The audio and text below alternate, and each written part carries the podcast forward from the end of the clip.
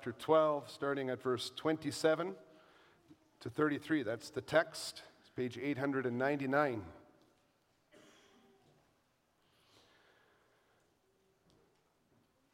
The Lord Jesus said, Now is my soul troubled. And what shall I say? Father, save me from this hour. But for this purpose I have come to this hour. Father, glorify your name. Then a voice came from heaven I have glorified it, and I will glorify it again. The crowd that stood there and heard it said that it had thundered. Others said, An angel has spoken to him. Jesus answered, This voice has come for your sake, not mine. Now, now is the judgment of this world. Now will the ruler of this world be cast out. And I, when I am lifted up from the earth, will draw all people to myself. He said this to show by what kind of death he was going to die. Beloved church of our Lord and Savior Jesus Christ, question sometimes comes up why do we have a special service on Good Friday? Why did many of you come, even from different congregations, to spend this time together, this worship service, on a Friday? The argument goes we live after the death of Christ. We are a people of life.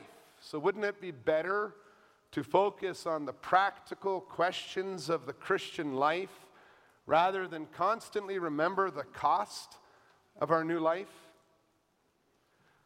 We ask, what does Christ's death have to do with my life today? Well, we know that Christ's crucifixion remains important for the church today because our risen Savior, after his resurrection, he still had the marks of his crucifixion on his body. Thomas could even put his hand in his side. When John later was shown the glory of heaven, Revelation, he saw his Savior there as the Lamb who looked like he had been slain. And so we're asking why is Jesus carrying around the marks of the cross still today, even in heaven? Well, it is for the same reason that we celebrate Good Friday, even after we have been given new life. The cross remains in the center of every Christian life. God was glorified through the suffering and death of Jesus Christ, his Son, and God continues to be glorified when we reflect on his death. We confess life is filled with sorrows and temptations. And that's when we look to the cross. When we are faced with sorrows and temptations, we confess and question and answer 44 of Lord's Day 16. Then we reflect on his death. The Holy Spirit directs our attention to the cross of Jesus Christ right there in our modern Christian life, in the struggles we have today. For staring at the cross, we see that the Holy God will punish every sinner who tries to ruin his good creation. He punished him with the anguish of hell. But we also see that God has provided a substitute to bear that wrath for us so that we don't have to spend eternity under God's punishment. When we look at the cross, we see God's justice, God's holiness, which gives us hope for eternal life.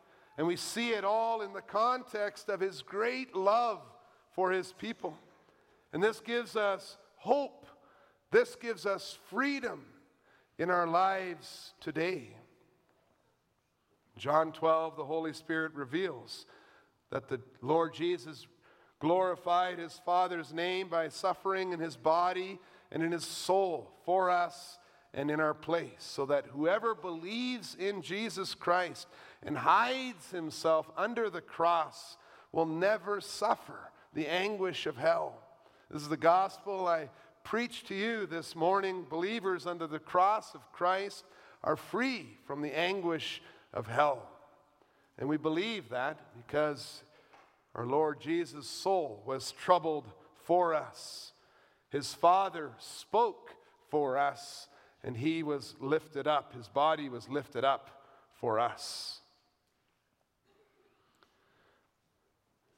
It's not enjoyable to look at someone else who is suffering. However, in order to be certain of our salvation, we need to know that Jesus, our substitute, really endured everything that we deserved for our sins, including the troubled soul. Jesus had to suffer in his human nature in our place. And John 12, verse 27, assures us that even the knowledge of his suffering caused Jesus' suffering. He was troubled in his soul. He says that. Now, now is my soul troubled. The hour had come. And that word for troubled contains the sense of revulsion, contains the sense of horror and anxiety. When our Lord was in the Garden of Gethsemane, he described his troubled soul a little more as, as being sorrowful even to death. Jesus had lived in the midst of a world burdened down by sin and its effects, and he saw that.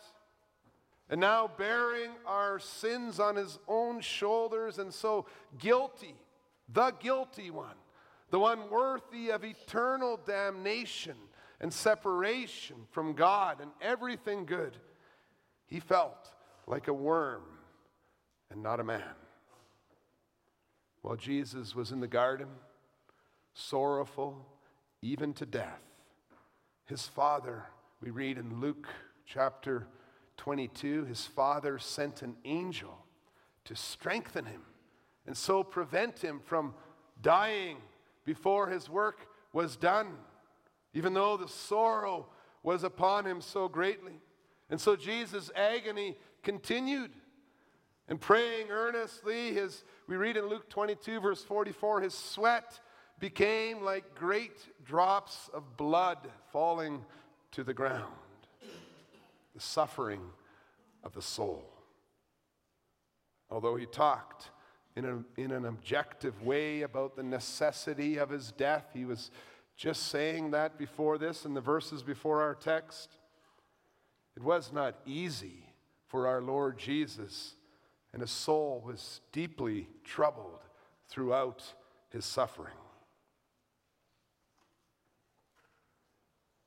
He bore the punishment that we deserved. As, as, Jesus would also do in the Garden of Gethsemane, when he reflects on his impending death already now in our text, he prays. Feeling that troubled soul, he prays. And the first thing he says to his father is, What shall I say? There are no words to experience, to express the anxiety he is experiencing. The Lord Jesus knows what it is to suffer when we are tempted. And we, and we thank him for showing us that he understands the, the agony that our human souls experience from time to time. But for Jesus, it was even worse than it will be for any other human being. For though our suffering produces perseverance and we suffer while we are in the hands of our Heavenly Father who loves us, for Jesus, it meant separation from God. And so the knowledge led him to cry out, Father, save me from this hour. Although sometimes this is worded as, as a question that Jesus immediately refutes as a poor solution to his agony. His suffering in the Garden of Gethsemane makes it clear that Jesus really felt the agony of hell so greatly that his body cried out for relief. There is intense emotion behind our text. Later, as we read, he would even fall on his face.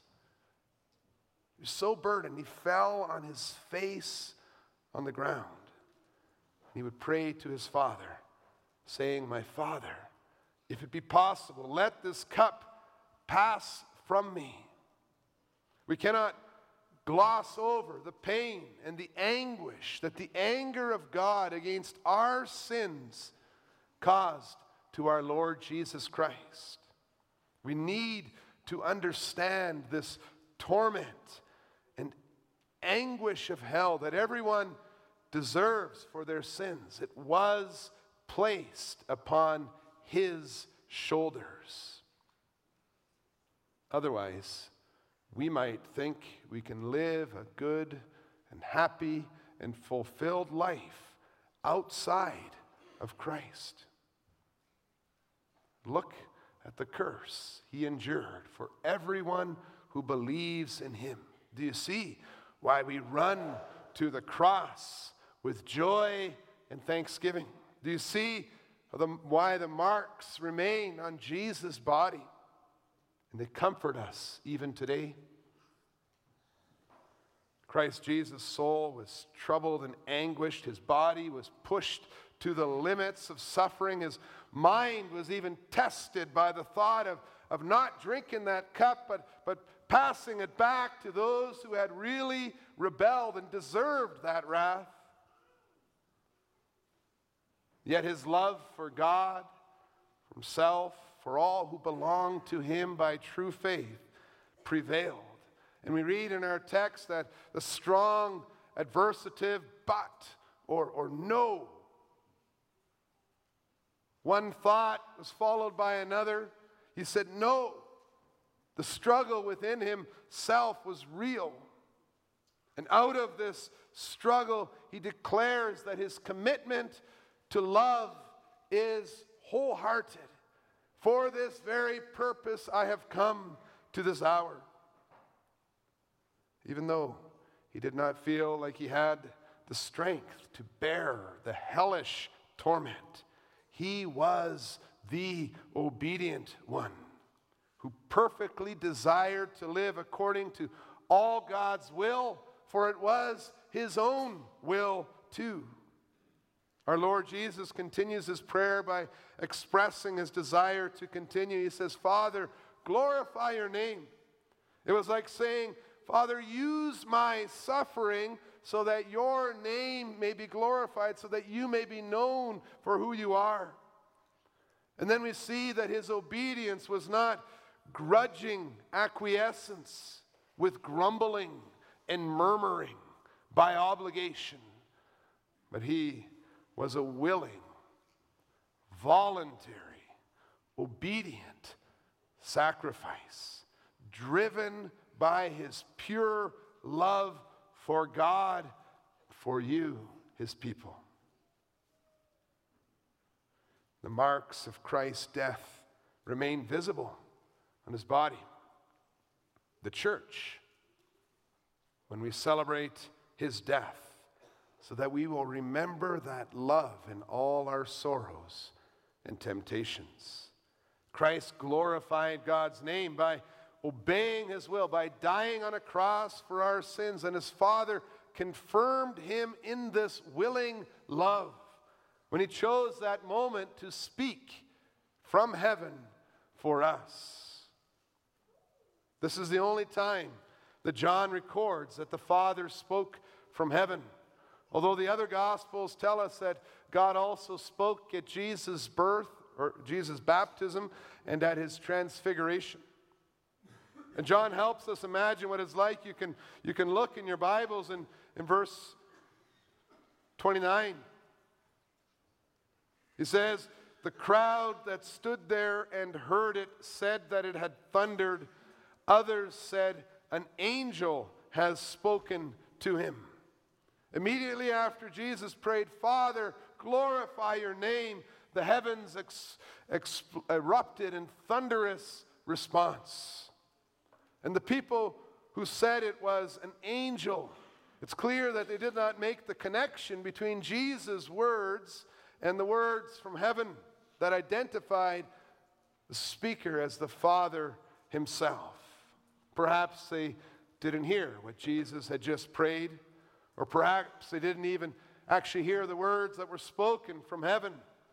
But John knew when he wrote this what the thundering voice said and how the Father had responded to Jesus. And today we also know that God told Jesus in that hour of suffering, I have glorified it and I will glorify it again. Well, the message for our Lord Jesus Christ was clear. The Father was confirming for his Son that there was no other way. His Son said, Lord, Father, use me to glorify your name. And his Father said, I will. The Lord Jesus had walked with his Father this far in accomplishing the work he gave him to do, and his Father assures him he will reach the point where he will say, It is finished. The Father said, I have glorified my name through the gracious incarnation, through the preaching of the gospel of the kingdom of heaven, through the resurrection of, of Lazarus from the dead, through your willingness to endure the anguish of, of soul. Many other ways through the ministry of Jesus the, the name of God was glorified. And then he says, And I will glorify my name again.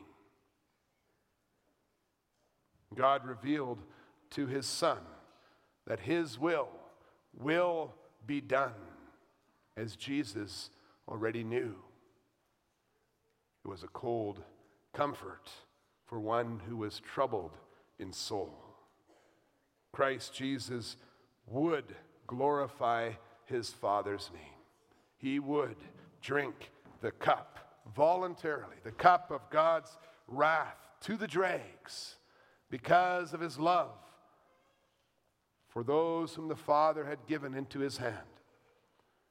The Father's voice confirmed the plan that he would abandon his Son that's what the Lord Jesus heard. He, he heard it confirmed that the Father would abandon him, his Son and leave him to suffer the anguish of hell alone. And Jesus would not hear the voice of his Father again until he had completed his work on the cross. And since Jesus had expressed his desire to obey God's will, he, he knew what the Father was saying already. He could tell the crowd that the voice came for their sake and not for his sake. The crowd that heard the voice from heaven could immediately learn that Jesus and the Father are one in their determined desire to save the rebellious people by lifting Jesus up. Well, the crowd understood that Jesus was talking about being crucified. John 12, verse 33 and then 34 shows that Jesus was revealing to them what kind of death he would die. He would be lifted up. And this was a major stumbling block for the Jews to hear. They, they were hearing that they needed to follow a Savior who would be executed like a Roman criminal in a vile and dirty way. That is why God confirms that his name would be glorified in Christ's crucifixion. He said that so the crowds would know that God the Father was at work in this dirty, vile cross. To be sure, God's name was not glorified by Romans, nor by the Roman practice of nailing a man to a crossbeam and then lifting it up to an upright post where the body hanged until the muscles were broken and the organs failed. But God was glorified through the willingness of his Son to be cursed by God and by man for us and in our place. And also today, when we hear the words that were spoken from heaven, God reveals, He reminds us that the cross did not signify God's defeat. We're not here today to celebrate the Romans' cruelty, but we're here to celebrate God's victory. Although crucifixion had been nothing more than a cruel form of executing criminals in the ancient Roman world, when the Romans nailed the Christ of God to the cross to die under the curse of God and man, ever since then, no one would ever look at a cross in the same way again. The Lord Jesus explains how his crucifixion was different than any other crucifixion in the world, and, and it was happening all the time. And he tells us how his death on the cross glorified God, especially in verses 31 to 32. He says three things about his crucifixion. He says, Now is the judgment of this world. Although the whole world, we read in John 3, verses 18 to 20, the whole world was already judged and was already under the condemnation of God ever since the fall into sin. The cross was like a, a second chance for the world that was already under the curse.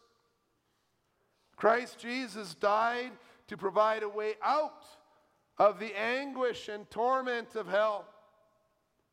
If we compare the curse of God that lay on, upon all humanity, if we compare it to a big, heavy blanket of fire already covering the earth, then Jesus was like the one who could go through the fire, taking the heat upon himself to, to open up a path through the flames.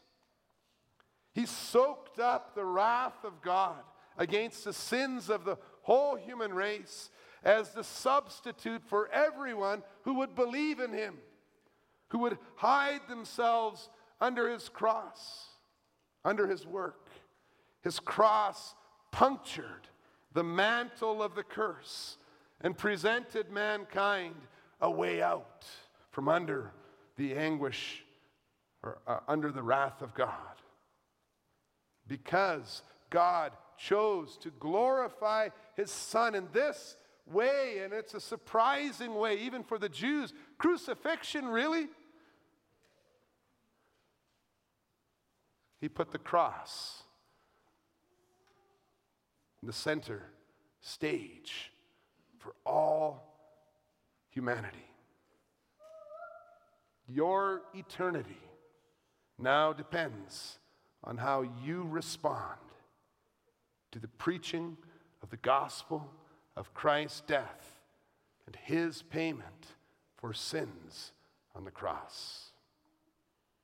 The world thought they were passing judgment on Christ. But in actual fact, the cross was passing judgment on them. Simeon said when he saw the Lord Jesus Christ as a baby, he said that this baby, this Christ, had been appointed for the fall and the rising of many. And in this way, he presented the cross of Christ as the very point where, where the judgment is made. A person is either outside of Christ and still in their sins and still under the wrath of God, or they are under the cross and have already passed through the punishment of God together with Christ. This is not hell and brimstone preaching, but it is an urgent call to see the one way that God opened up in His gracious love to anyone who believes in Him. When Jesus points to the cross and says, Now is the time of judgment. He was pointing to the door that he was opening up. It was a most gracious offer. You always have a second chance while you live. We do not need to stay in our rebellion. We never need to suffer the anguish and the torment of hell. For the cross of Christ provides the way to peace and to eternity. The Lord Jesus reveals to all those who doubt that the crucifixion of Christ was not Satan's victory, but it was his defeat. Jesus said, Now the ruler of this world would be cast out. And the ruler of this world is a reference to Satan. You can see that in other passages in John, in Corinthians, and Ephesians. It's a reference to the ancient serpent who deceived Adam and Eve. The devil who offered Jesus the nations of the world if he would just bow down to him. And since Jesus Christ is our substitute through his death on the cross for us and in our place, he took away all the grounds that the devil had to accuse us. He destroyed his dominion on the earth. God even used the devil's hatred to bring Jesus to the cross. Though God's enemies thought they had killed the Savior of the world for good, they had actually really just cracked open the seed that needed to die so that it could bear fruit. Could it be, could it be that Satan did not understand self sacrificial love in, in any way so that he could not see this coming? The one who tried to cover the earth with his darkness and with his hatred. He put Christ on the very cross that punctured the darkness to allow the light to shine in. The ruler of this world would lose everything, says our Lord Jesus Christ. For when our Lord continued to be lifted up, when he was exalted to the heavens, the devil was cast out even of heaven placed under the feet of, of the Savior who died, the King of Kings. Christ Jesus points to the cross and tells the church now the ruler of the world has been cast out. He has no power over those who believe in Jesus Christ, who hide under the cross of Christ. This is a great comfort for us in all our struggles and temptations. And Jesus says that when he is lifted up from the earth, he will draw all people to himself. And the word for draw in, in, the original language, it's used in many contexts and which, which highlight the one sidedness of the action. The word is not used to speak of, of gently compelling. It's not used to, to speak of, of calling and just hoping people will come but it's a picture of dragging. It was used in the context of a man hauling a net out of the water while the force of the net is completely in the other direction. It was used to talk of a man who is dragged out of the temple by the authorities. It involves the notion of resistance overcome by power, like a bird getting pulled out of the snare, Psalm 124, or a believer being set free from the trap of the devil in 2 Timothy 2. It's a great comfort that Jesus uses this word, for it shows to us that the benefits of the cross do not depend on our own decisions, our own strength. Christ ensures that his children make the right decision when the cross of Christ is there before them as, as a junction, as a crossroads, to follow Christ or to go another way. For it is God who works in you, both to will and to work for his good pleasure. The cross is really the tool that God uses in his hand to separate those who love their lives on earth more than God, and those who love Jesus Christ and his gospel more than their own personal comforts, as he speaks about in the verses before our text. He will draw his children to himself, but it will be through the cross. And since he draws, we know that we will come to him, even though we resist him. Even though we sometimes think we can live without him, we can do it in our own strength. Even though we often give in to temptations for a while, even though sometimes we are so overwhelmed with sorrows that we are too weak to come to Him on our own strength. You see, brothers and sisters, the same Savior who came down into this world to provide the way out from the wrath of God, He also drags to Himself, draws all people to Himself, so that we might hide secure under His cross in His work passing through the anguish and torment of hell with him who paid it all. And the gospel message I proclaim to you this Good Friday is that when our Lord Jesus Christ died, and when that temple curtain was ripped from, from,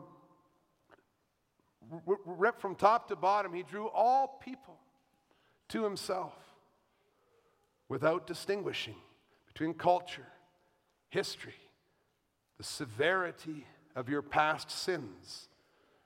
And he showed the new and the living way. And so, as we stand before the preaching of the cross of Jesus Christ, we never need to think, that's not for me. Male and female, Jew and Gentile, public known sinner and hidden sinner. Yes, everybody who hides in Christ as the substitute are also one with him, members of his body, his church, sharing in all the benefits of his death. And, brothers and sisters, if you love Jesus Christ, for the work that he has done for you. You are among those whom Jesus Christ is drawing to himself through the cross as you live your life in him, as a member of his body.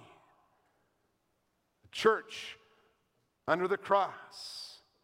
You do not need to fear death or hell, for Jesus has suffered hell for you when he was punished in soul and in body. Through faith in him, we have passed through the punishment as he carries you into peace and new life. And yet, Jesus still has the marks of his crucifixion on his body, even after he had risen to new life, because those marks glorify the name of God his Father. They declare God's love. They declare God's open arms. They show his mercy. So may you, let us all keep the marks of the crucifixion visible in our transformed and our new life on the other side of punishment, so that we may live a confident and a thankful life. Praise the Lord. We do not need to doubt his love. Amen.